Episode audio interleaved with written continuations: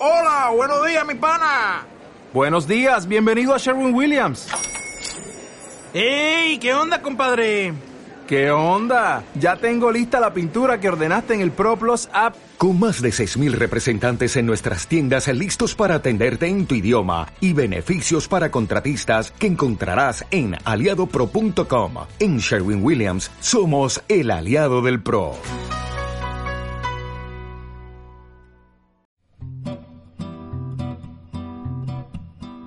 Íñigo Errejón acaba de cumplir uno de esos sueños que persigue incesantemente todo cazador de libros. Ha ordenado su biblioteca por temas y orden alfabético. También tuvo otro sueño, fundar un partido político con el que combatir la desigualdad. Se llamó Podemos y acabó algo más desordenado. En estas semanas de encierro se obliga a prescindir del móvil un rato cada día. Lo apresa en un cajón dice que la libertad también pasa por imponerse límites a uno mismo. Socialdemocracia, marxismo. A lo largo de este rato hablaremos de ideología, de aspiraciones políticas. ¿Quién era Íñigo Errejón? ¿Quién es ahora? ¿Qué principios ha adquirido? ¿Cuáles ha abandonado? Esta entrevista, sin límite de tiempo y quedando ya muy lejos la trinchera, es un buen momento para hablar del futuro, del éxito y del fracaso. Errejón, como Kipling, cree que a la victoria y a la derrota hay que recibirlas con idéntica serenidad, con mucho temple, con mucho cuidado. Pónganse cómodos. Este piso en el centro de Madrid no es muy grande, pero su salón es lo suficientemente amplio como para que charlemos a gusto. Tranquilícense, también habrá Juego de Tronos y aquella obra de Shakespeare que fue la desintegración de Podemos.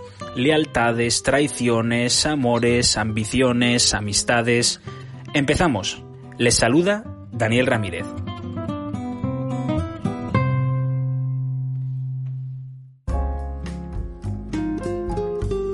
Mientras dure el encierro.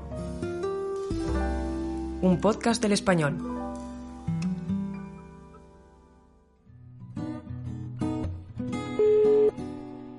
Hola Íñigo, ¿cómo estás? ¿Cómo lo llevas?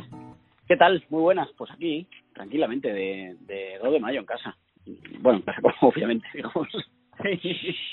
Oye, ¿cómo es la, la, habitación, ya que vamos a estar aquí encerrados virtualmente en, en, ella esta media horita? ¿Cómo es la habitación en la que más tiempo pasas confinado?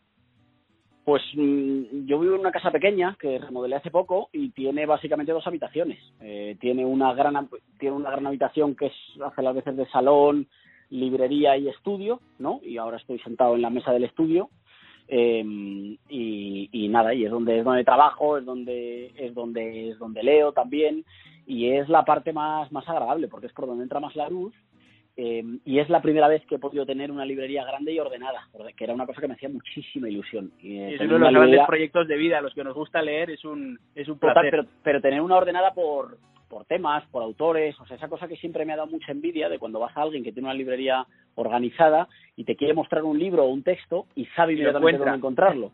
Claro, yo, yo, yo vivía siempre con mucha frustración estar charlando con alguien, acordarme de algo y decir, uff, vete a saber dónde estará, lo tendré en unas cajas, estará ahí amontonado. Y ahora eh, le he podido dedicar tiempo y estoy orgullosísimo.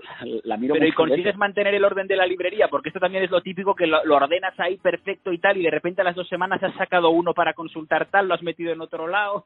De momento sí, pero te digo que la ordené, acabé de ordenarla el que fue el domingo pasado, yo creo, ¿eh? Quiero decir que no tiene mucho mérito. De momento sí, me quedan solo las dos estanterías de arriba que las he dejado como para varios que todavía no me entran bien en las clasificaciones, pero que lo iré lo iré moviendo y tengo todavía de alguna mudanza un par de un par de cajas de libros que tendré que ir metiendo. Pero yo creo que una vez que ya he hecho como las categorías ya es fácil ya. Y estoy estoy muy orgulloso es una es una pequeña tontería pero es un pequeño placer cotidiano estoy muy orgulloso. Sí no porque además ordenar una ordenar bien una librería puede ser más difícil que formar un gobierno o sea que tiene mucho mérito, tiene, tiene mucho mérito. No, no, sé si tanto pero te da quebraderos de cabeza eh yo siempre he pensado que era una cosa fácil pero si es por temas si es por autores de repente tienes libros que te parecen fundamentales que no te encajan en ninguna de las de las estanterías o de las divisiones que has hecho bueno, yo, le, yo he pasado unos muy buenos ratos ordenándola, o sea que espero, espero conservarla así. Oye, cuéntame qué estás leyendo estos días. Pues mira, eh, justo acabo de terminar, además acabo de terminar con un, en un momento precioso que ha sido, eh, porque estaba leyendo en, estaba leyendo aquí, estaba, yo vivo en, una, en, el centro de Madrid y tenía las, tengo las ventanas abiertas y en mi calle los vecinos para, para celebrar el 2 de mayo han hecho como guirnaldas, hemos hecho como guirnaldas de un balcón a otro, con cuerdas y con, con cuerdas y con papelitos.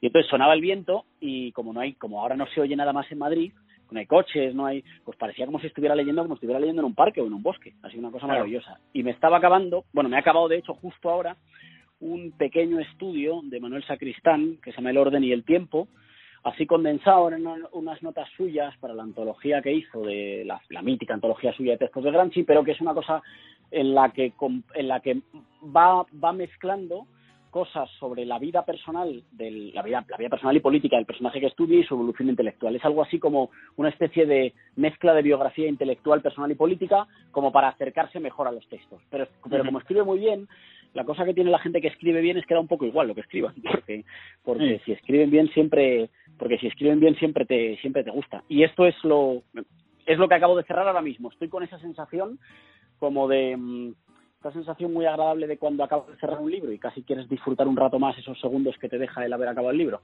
Sí, Pues- sí, sí, sí. pues pues sabes que, que te gustaría como aprisionar esa sensación porque cuando lo acabas de terminar tienes todavía como si te ha gustado el libro tienes el regusto del libro. Bueno pues eso es lo que me acabo de terminar y ahora me viene por delante una cosa maravillosa que es elegir eh, qué es lo siguiente que me leo. Eh, que suelo tener como listas de cosas pendientes pero siempre las desordeno metes cosas nuevas metes bueno pues en esas en esas estoy En esas estás, ¿no? Em, y en clave de series de, de televisión, ¿a qué andas enganchado? No me digas Juego de Tronos, que todavía no te voy a preguntar por Podemos. no no juego de tronos además la, la quemamos la quemamos mucho Eh, Rápido. la, la quemamos rápido y yo creo que la sobreinterpretamos igual ¿eh?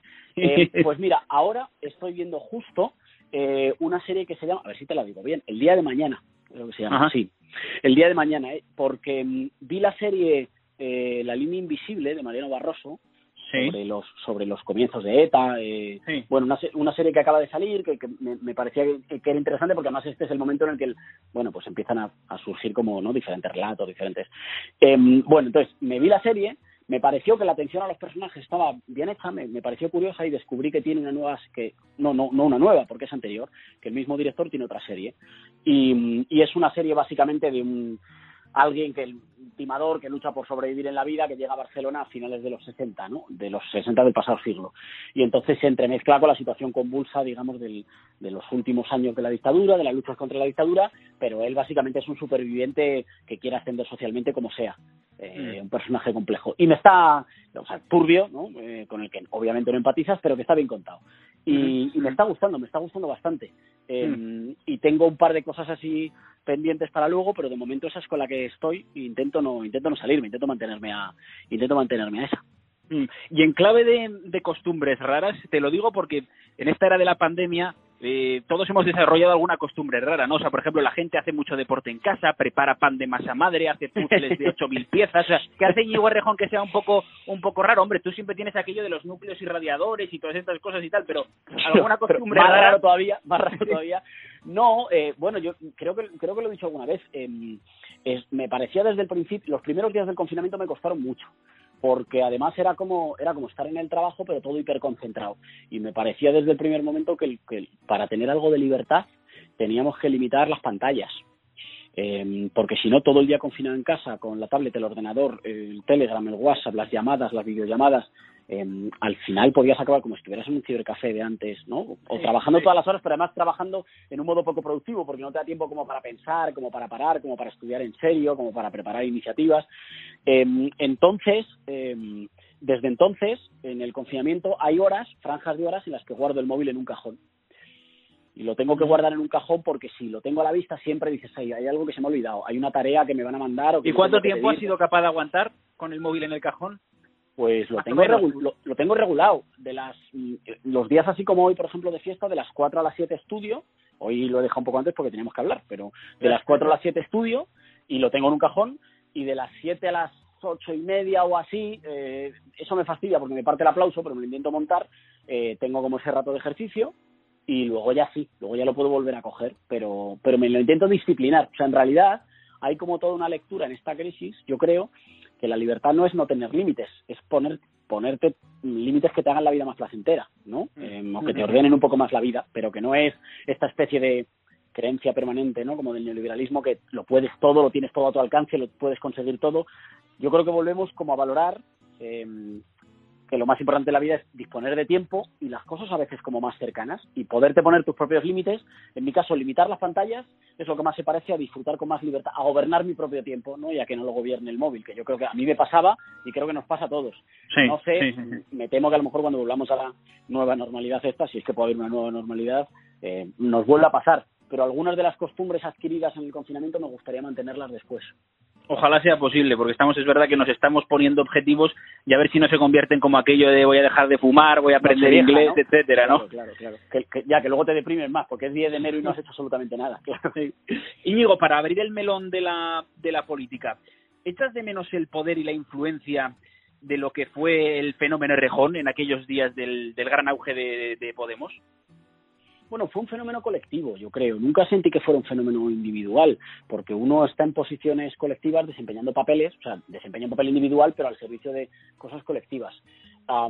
sí que echo de menos el empuje de lo que en 2014 y en 2015 nos permitió, digamos, poner patas arriba toda la discusión política española y transformar la política española. Yo creo que eso hoy no hay fuerza progresista que lo hoy no hay fuerza progresista que lo represente, ¿no? No existe ese, ese empuje cultural e intelectual por el cual fuimos capaces de reordenar la discusión política y esa frescura. Yo creo que esa hoy no existe y que mm, existe un gobierno progresista que, en mi opinión, está yendo un poco por detrás de los acontecimientos y unas fuerzas conservadoras o reaccionarias eh, en un tono muy agresivo pero me parece que esa especie de frescura de los años 2014-2015, esa capacidad de inventar algo nuevo, que no fuera simplemente repetición de los esquemas políticos de nuestros padres, eh, me parece que hoy está, que hoy está ausente.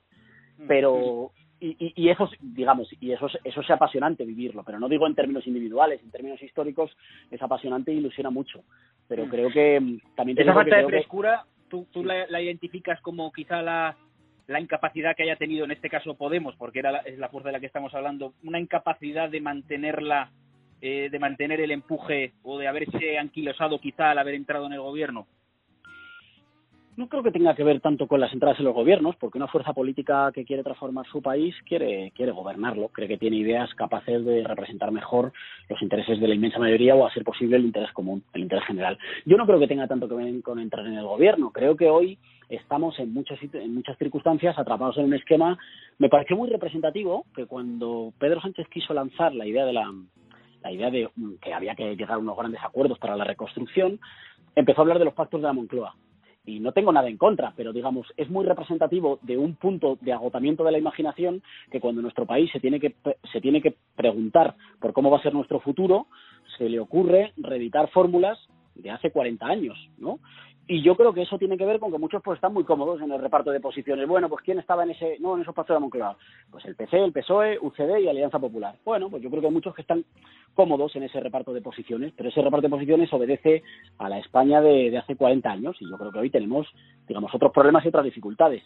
Lo digo también porque me parece que mm, no sabríamos leer bien la situación. Como hoy estamos todo el rato obsesionados con lo que pasa cada 24 horas o cada dos horas y con el último titular, eh, eso nos puede hacer perder la perspectiva. Y la perspectiva, en mi opinión, es que la crisis del coronavirus lo cambia todo, es un punto de inflexión, o sea, va a ser un punto de aparte. Digamos, nada de lo que haya ocurrido hasta ahora nos va a servir de mucho y esto nos obliga en muchas cosas a empezar de cero y a plantearnos desde cero qué vamos a querer ser, cómo vamos a querer ser como país, cómo reaccionamos como personas, porque además es una crisis que mezcla mucho grandes cuestiones políticas con cuestiones muy concretas. Por, o sea, mezcla desde las grandes cuestiones económicas hasta cómo vivimos nuestra cotidianidad, la vida privada, los afectos.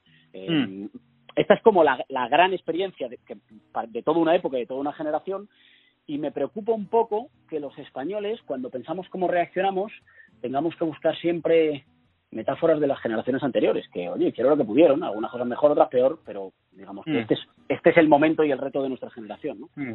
Te hacía antes la, la pregunta ¿no? de, del poder y de la influencia, porque eh, me interesa mucho en esta conversación em, eh, analizar contigo esa, esa dimensión personal del político. no Quería comentar contigo una, una imagen eh, que presencié en el Congreso durante el último aniversario de la Constitución. En los tradicionales corrillos de periodistas con políticos, eh, tú solías estar rodeado, ¿no? No podías siquiera respirar, no podías tomarte un canapé.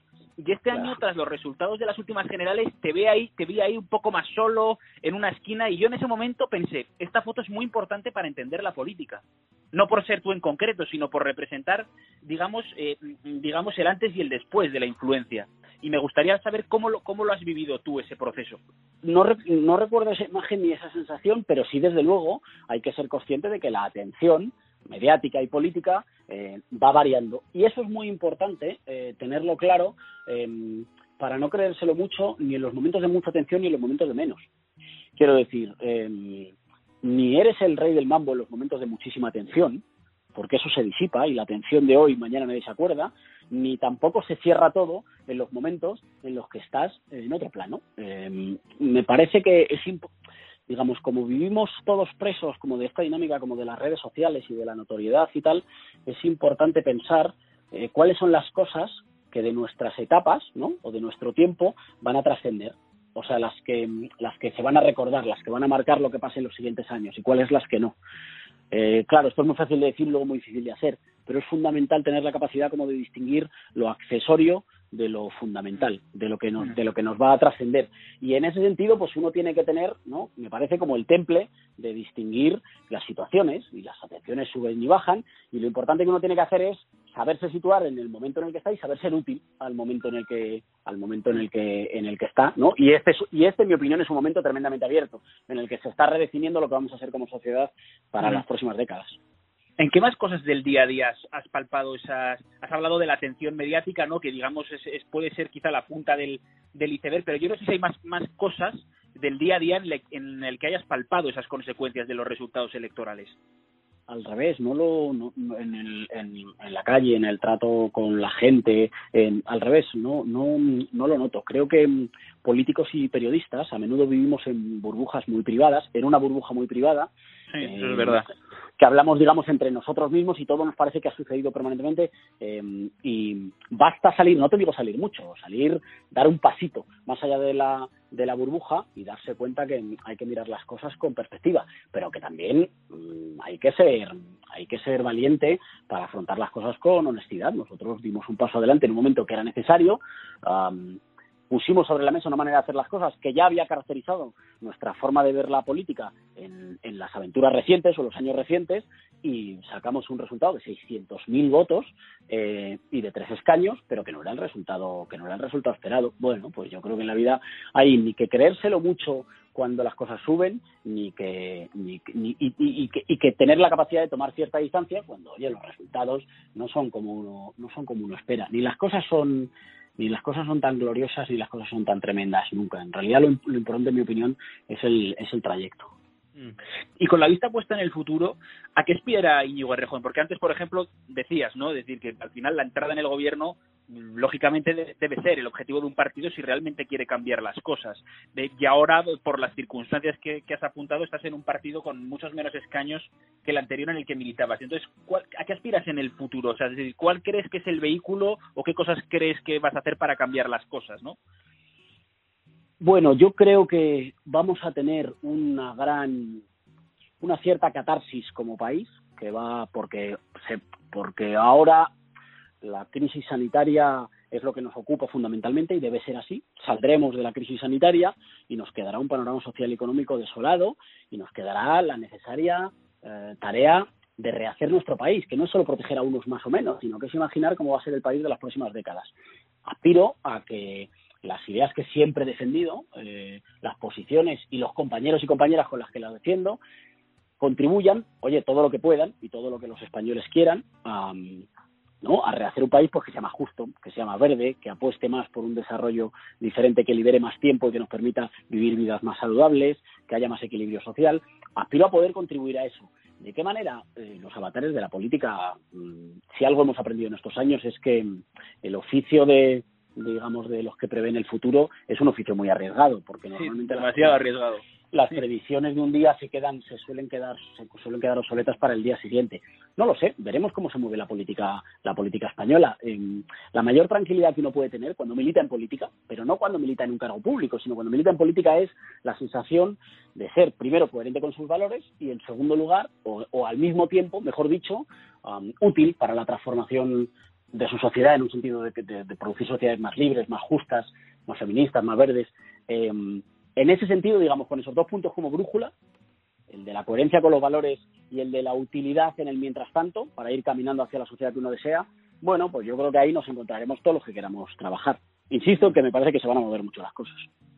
Hablando de esos valores, Íñigo, y aprovechando la coyuntura de que esto es una conversación distendida, no un tercer grado, y que no estamos, por fortuna, ya en campaña electoral con todas las que hemos tenido, me gustaría que te presentaras ideológicamente, es decir, desde que eras un adolescente en aquellas primeras convicciones políticas hasta hoy, y me gustaría que comentaras las ideas que has ido dejando atrás y las ideas que has ido asumiendo. Uf, qué difícil, eso podría saturarte todo el, todo el podcast. Eh, Mm, vengo de una vengo de una familia marcada por el compromiso político, por el compromiso político de mis padres desde que son muy jóvenes en la militancia contra la dictadura y por la libertad en España, em, que, acarrea consecuencias personales dolorosas y consecuencias am, familiares que después han seguido siempre eh, militando en posiciones en posiciones de izquierdas en valores en valores de izquierdas. Yo me politicé, digamos, por mi cuenta pronto en la militancia barrial, en la militancia estudiantil, muy influido por, por ideas y por valores libertarios. Um, y luego he ido, he ido evolucionando, digamos, más allá de la evolución intelectual, que esa sería, que esa sería más larga.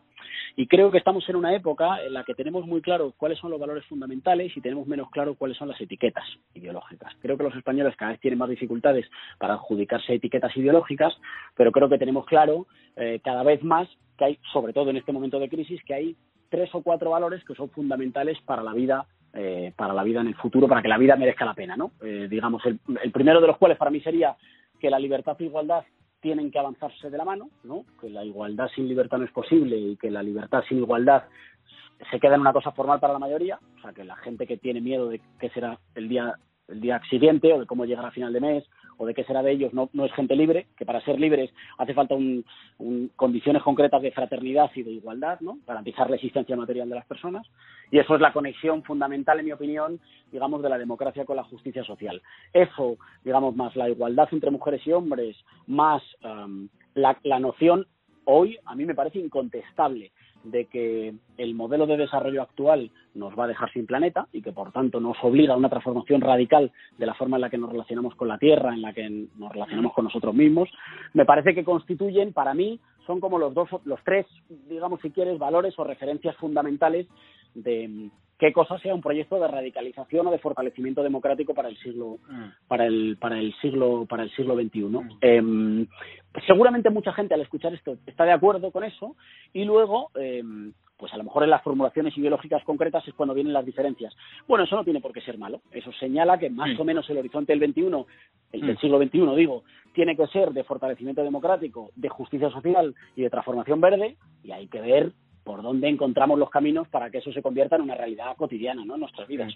Eso, Íñigo, digamos que son esos esos cuatro valores, eh, ¿no? La libertad, la igualdad entre hombres y mujeres, el eh, digamos esa política verde, ¿no? Que vosotros lleváis en el en el programa el, electoral, etcétera. Digamos que son los valores actuales, los valores que ahora defiendes, pero falta la otra parte de la pregunta, es decir, ¿qué, qué, qué ideas, qué ideologías, si quieres, has ido dejando por el camino en esa en esa evolución? Porque quiero decir, todos desde que tenemos 16, 15, 16 años hasta hasta los 30 vamos haciendo un, recorrido ideológico.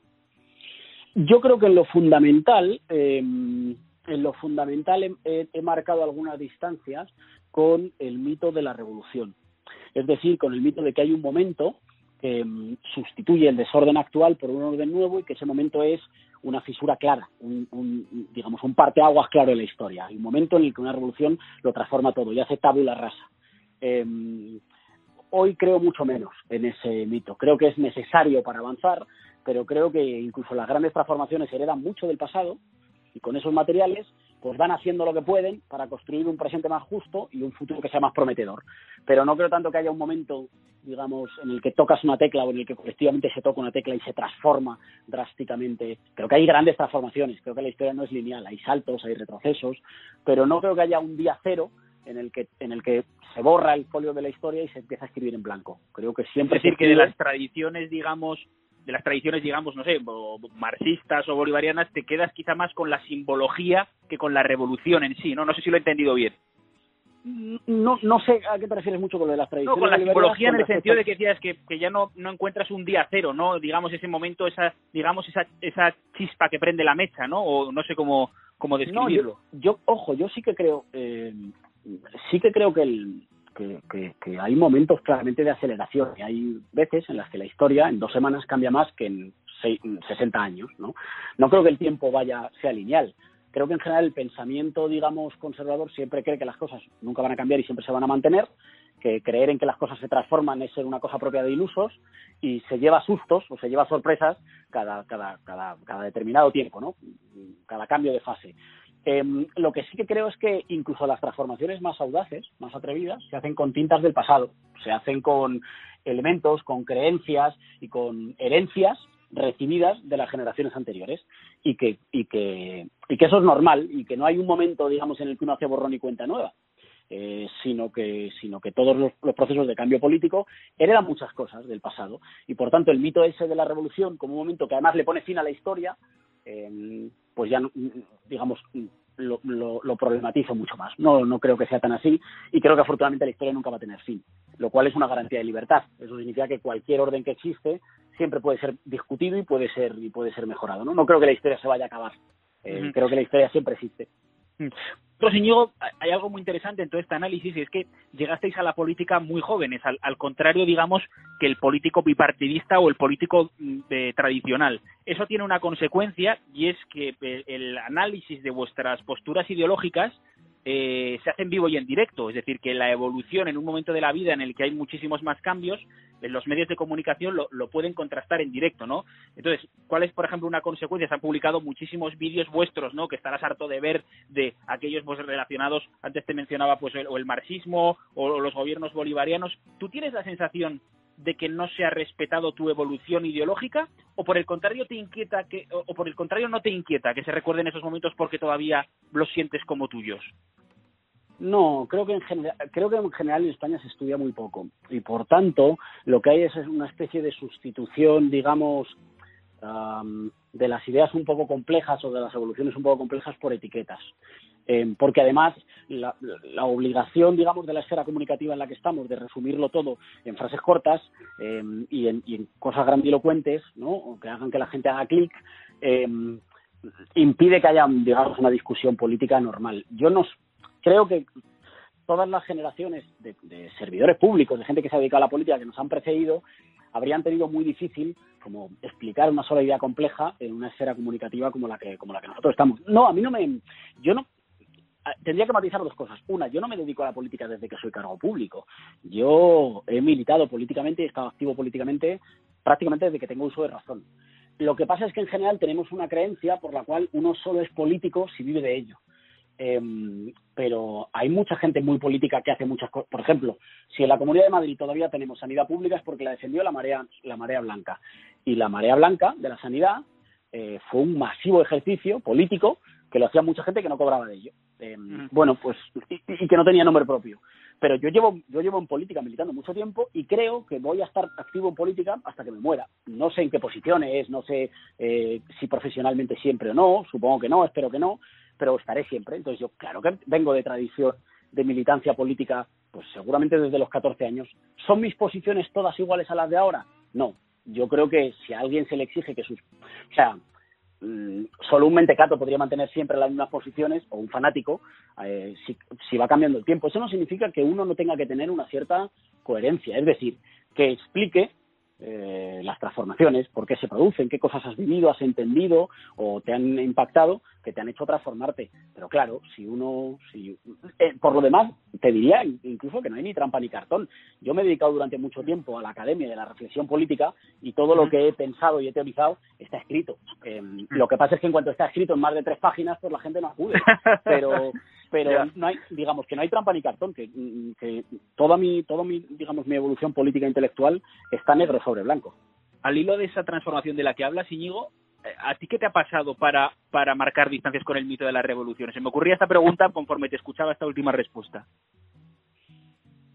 No, bueno, primero que vivimos en, mm, primero que en el, digamos, una cosa práctica y una, y una teórica, si quieres, ¿no? En la teórica, eh, uno aprende que incluso en los, incluso en los procesos revolucionarios más abruptos eh, o más drásticos, en realidad eh, se hereda mucho más de lo que se quiere reconocer luego, de las creencias existentes en el sentido común, de mm, la estructura económica, de la forma de, de los hábitos de un pueblo, de las costumbres. En realidad se heredan, se heredan muchas cosas. Y eso es una cosa que no, no, suele salir como en la historiografía oficial de las revoluciones, pero se heredan muchas cosas. Y no, no solo no cancela la política, sino que la política y la historia siempre sigue. Eh, y luego que, bueno, pues que uno tiene que el mito este es un poco, no me quiero poner denso, pero el mito de que en algún momento la historia se acaba es un mito peligroso para la idea de la libertad. Porque si la historia se acaba, lo que inauguras después ya no puede ser contestado, discutido. Yo creo que una de las enseñanzas más importantes, seguramente del siglo XX, es que el ideal del movimiento obrero, de la justicia social, tiene que ser siempre y en todo momento compatible con la libertad y con el pluralismo. Porque si se cancela un solo momento, nunca vuelve.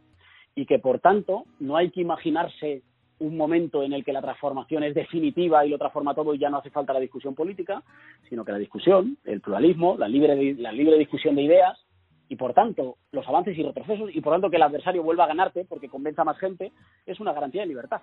Es decir, hay que imaginarse sociedades mejores, porque si no se imagina sociedades mejores no se avanza, pero hay que imaginarse sociedades mejores en las que el adversario siempre pueda convencer a la gente de que se den pasos atrás si quiere. Mm. Porque eso es una garantía de libertad. Eso no significa que yo lo vaya a defender, pero sí que defenderé las condiciones del adversario, pues de, no sé, de defender, por ejemplo, que se den pasos atrás en, en, transición ecológica o en justicia social. Yo lo lucharé a muerte con mis ideas, pero creo que una... Claro, es que al final defender las condiciones de la, la sustancia de la democracia, claro, al, fin y al cabo. Claro, básicamente, pero eso es asumir entonces que nuestras conquistas, pues a veces serán temporales, avanzarás y luego a lo mejor resulta que el adversario lo hace mejor que tú y convence más a la gente para que se evolucione tu país o tu sociedad en otra dirección. Bueno, pues bien está. ¿A qué aspiro yo?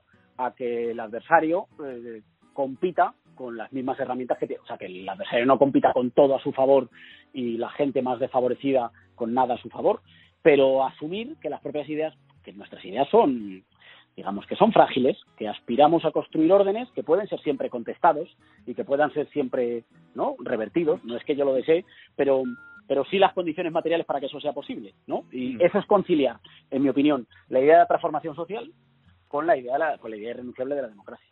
Mm. Y digo, se ha instaurado en, los medios de comunicación, creo, imagino que tú lo habrás percibido igual que yo, la idea de que Rejón es algo así como el reducto moderado de Podemos o la evolución socialdemócrata, si quieres, de Podemos. ¿Eso es así o se trata de una conclusión errónea? Eso fue, yo creo que fue una simplificación que se utilizó en dos sentidos, yo creo. En un sentido como para facilitar la comprensión, ¿no? Como para que, bueno, para, digamos, simplificar como nuestro debate interno. Y en otro, bueno, pues hubo quien, quien encontró en eso unas buenas razones como para en la disputa, en la disputa interna. Pero fíjate que mm, se supone que quienes defendían lo contrario, ¿no? que no había que parecerse, no sé, a los políticos tradicionales, que no había que pisar moqueta, que no había que no sé qué, que no, que no había que acercarse al PSOE, hoy están en posiciones muy diferentes. Bueno, yo creo que... no están gobernando en concreto con, con ellos. Claro, digamos que así que resulta que esas ideas que en su momento parece que eran malas, pues luego parece que no eran tan malas.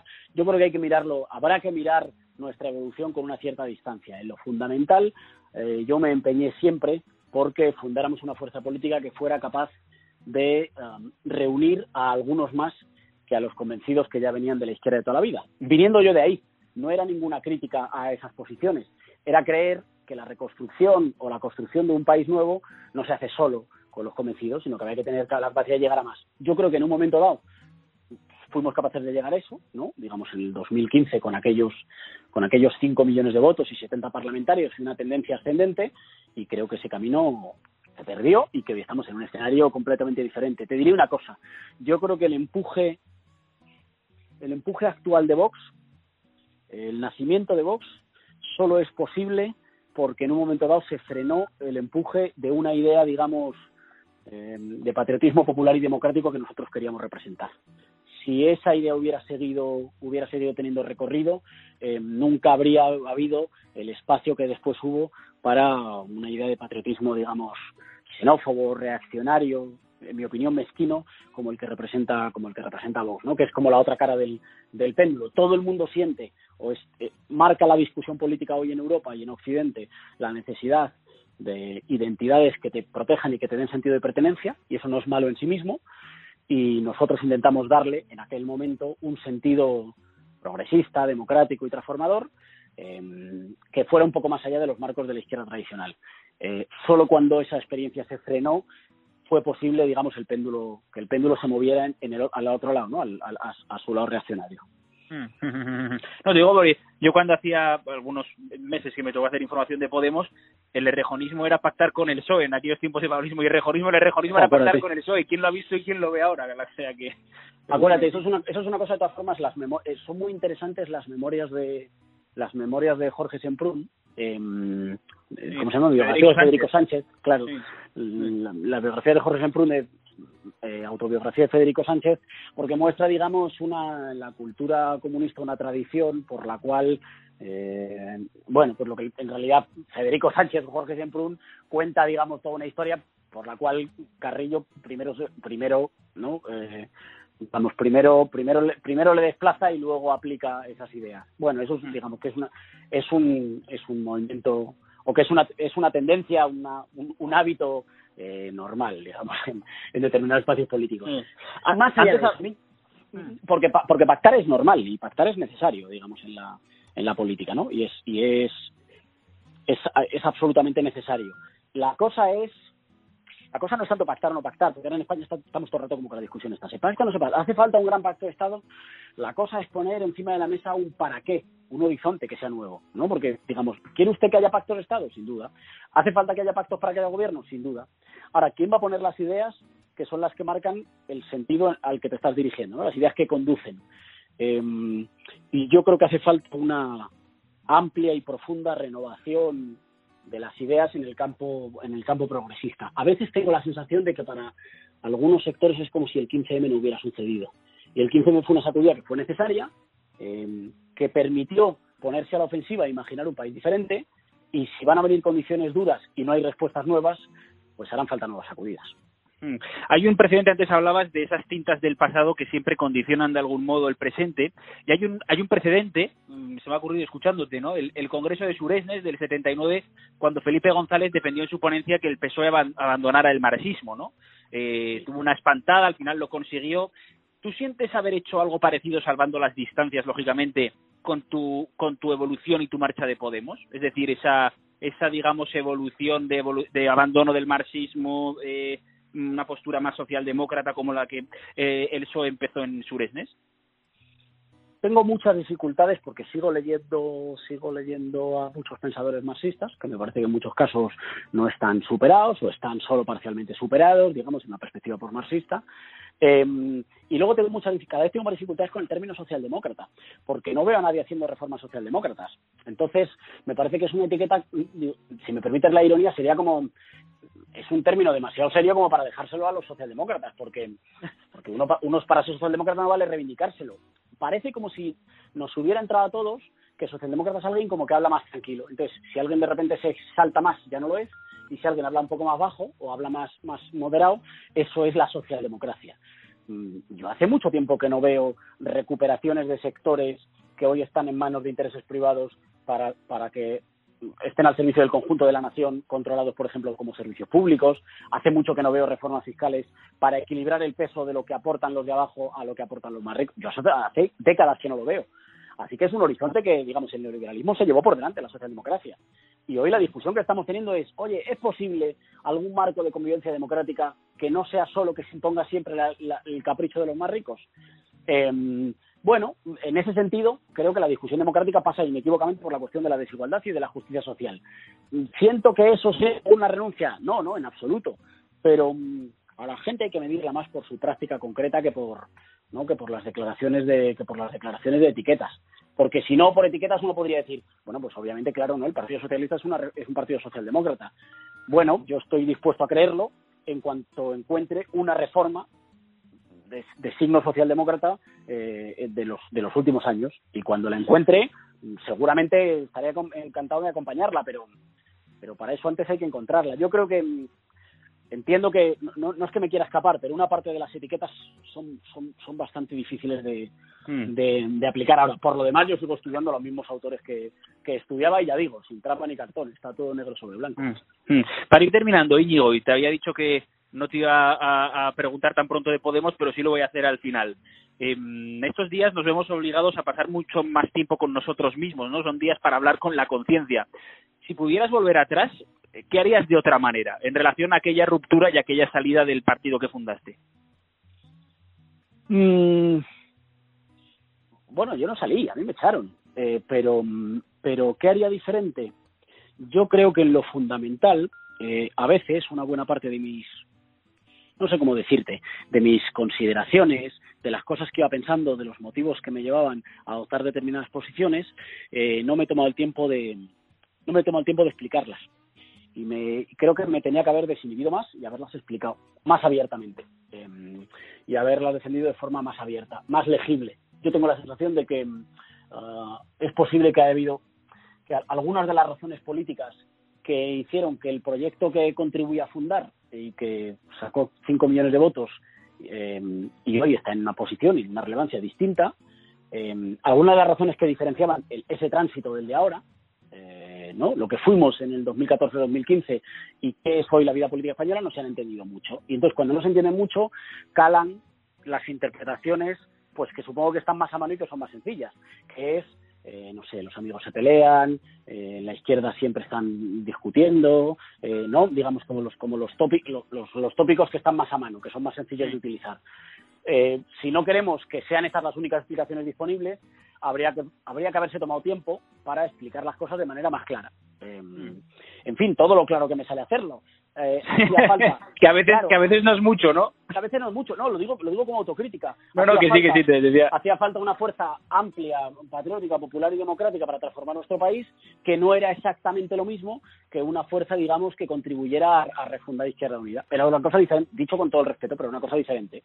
Em, las dos cosas son respetables pero había una diferencia entre, una cosa y la otra y cuando las diferencias existen y son políticas hay que poderlas hay que poderlas explicar. Yo creo que en unos años muy rápidos, en los que íbamos corriendo, en los que cada mes había otro reto y otra cosa de la que tenía que ocupar, eh, dediqué poco tiempo em, y a lo mejor no lo hice de la forma más, más directa y más desinhibida, explicar claramente, digamos, nuestras posiciones y nuestras, y nuestras diferencias.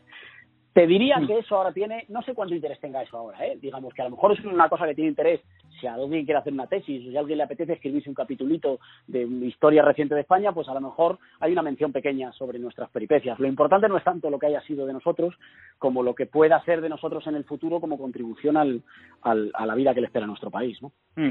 Hablabas de, de lo de eso de los amigos se pelean, ¿no? Como una simplificación. Es verdad que desde un punto de vista mediático puede ser jugoso, eh, morboso, fácil de, escribir, ¿no? Una simplificación de que esto es una pelea de amigos y tal. Pero fíjate, eh, en la comparación que muchas veces hace de, Podemos con Juego de Tronos, también con una obra de Shakespeare, ¿no? Porque Podemos al fin y al cabo era amor, odio, traición, amistad, competición, ruptura, porque muchos de los que estabais y de los que están, pues conocéis desde la universidad. Entonces, a mí me gustaría preguntarte, ahora que hablamos de forma distendida, ¿cómo influye todo ese cúmulo de sentimientos tan humanos en el funcionamiento de un partido, ¿no? Porque yo, por ejemplo, me, pregunto, digo, si ahora de pronto en el español, en este periódico, em, todos los que trabajamos aquí fuéramos compañeros de esos años tan bonitos, pero a la vez tan locos de la universidad, pues no sé cómo saldría. Quiero decir que eso tiene que tener, em, aunque quizás sea un tema incómodo para vosotros de explicar de puertas hacia afuera, porque además eso podría abrir la veda, ¿no? A que se analice de una manera borbosa, pero a mí sí me gustaría preguntártelo, porque ¿cómo influye todo ese cúmulo de,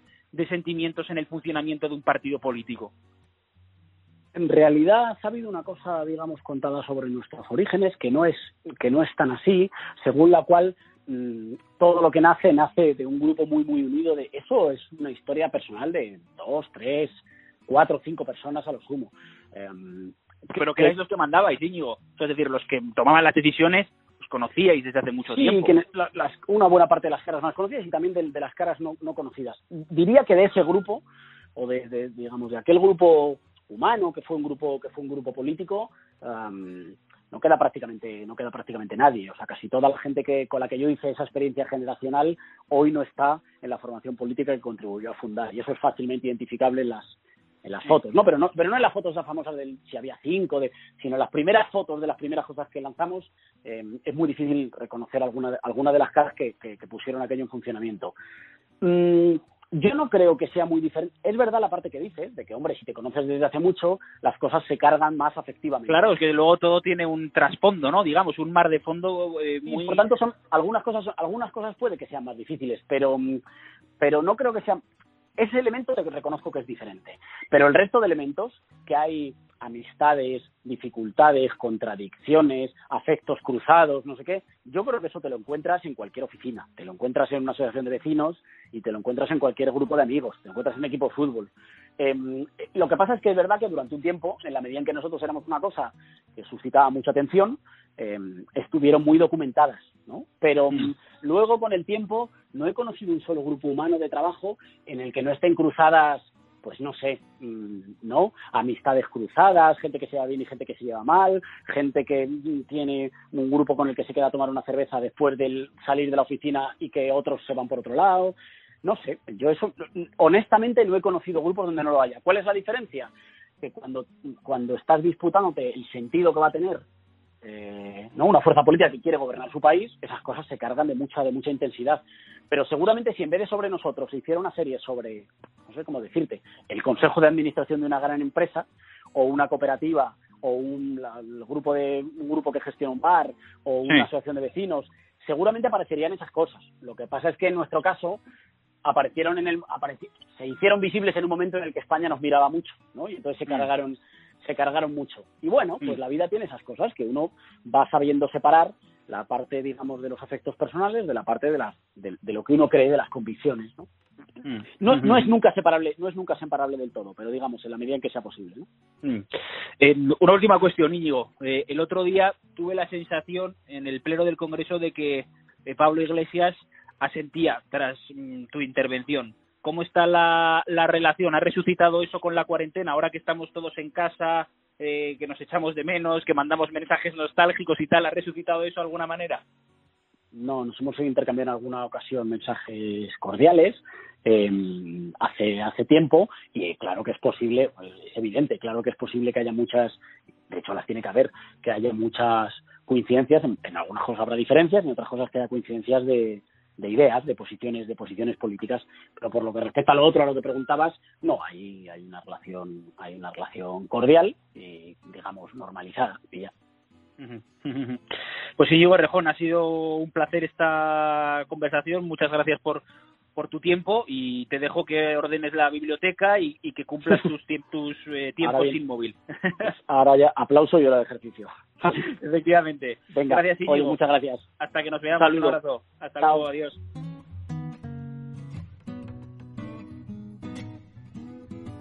Mientras dure el encierro es un podcast del español. Sigue las noticias y los datos actualizados en elespañol.com.